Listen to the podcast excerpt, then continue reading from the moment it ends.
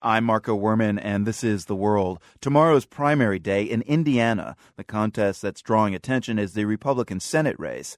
The incumbent, Richard Lugar, has held his seat since 1977. He's twice chaired the powerful Senate Foreign Relations Committee, and he's been known for reaching across the aisle on national security issues.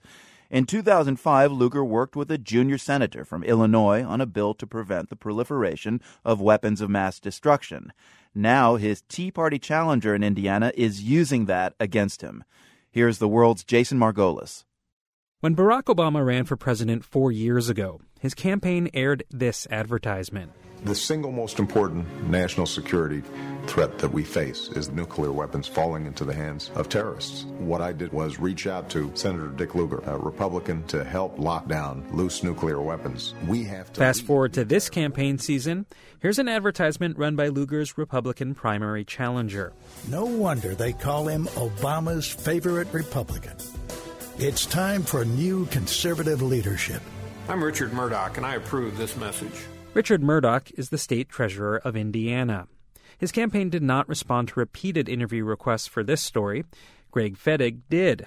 Fettig is active in the Indiana Tea Party and co founder of the group Hoosiers for a Conservative Senate.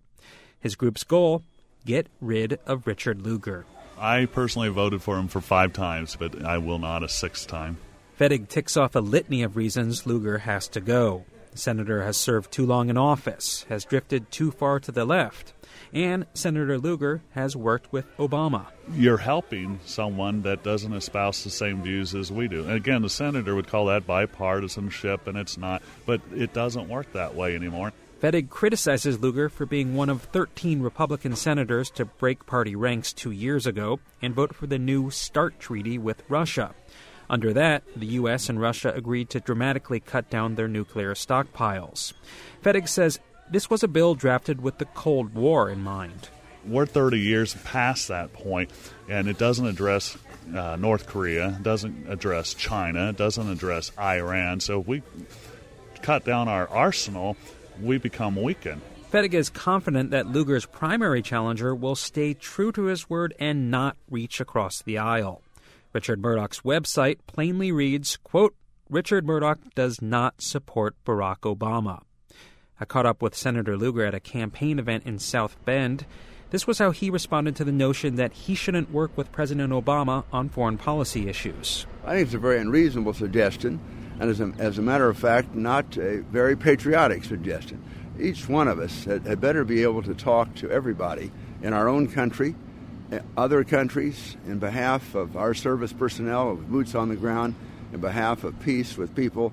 Uh, if, if persons want to run for office, uh, indicating under no circumstances will they ever talk to a, a, hostile president or a hostile whoever. That's their business.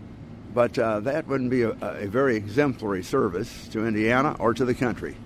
There was a time when many Republicans talked like Richard Lugar. Toward the end of the 19th century, a class of Republican leaders viewed foreign affairs as being above politics. That didn't mean blind obedience, but foreign policy was seen as a calling that demanded service to the president regardless of party affiliation.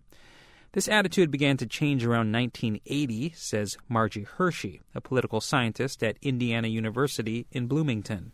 I think 1980 was a marker for a lot of changes in American politics in terms of uh, change in the nature of the Republican Party that later generated change in the nature of the Democratic Party, um, change in the media as we began to see a much bigger increase in cable and various other segmented media and new media. Hershey says all of these factors have led us to today's extreme polarization.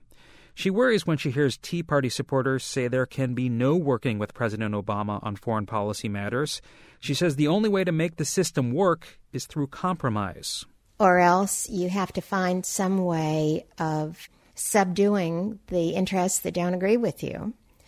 Frankly, I think that's an anti democratic with a small d philosophy. There's nothing the matter with compromise. But should Republicans compromise with the president on foreign policy matters if they fundamentally disagree with him? I've always personally believed in the water's edge view of foreign policy. That is, we ought to present a united face to the world as much as we can. Mitch Daniels is the popular Republican governor of Indiana.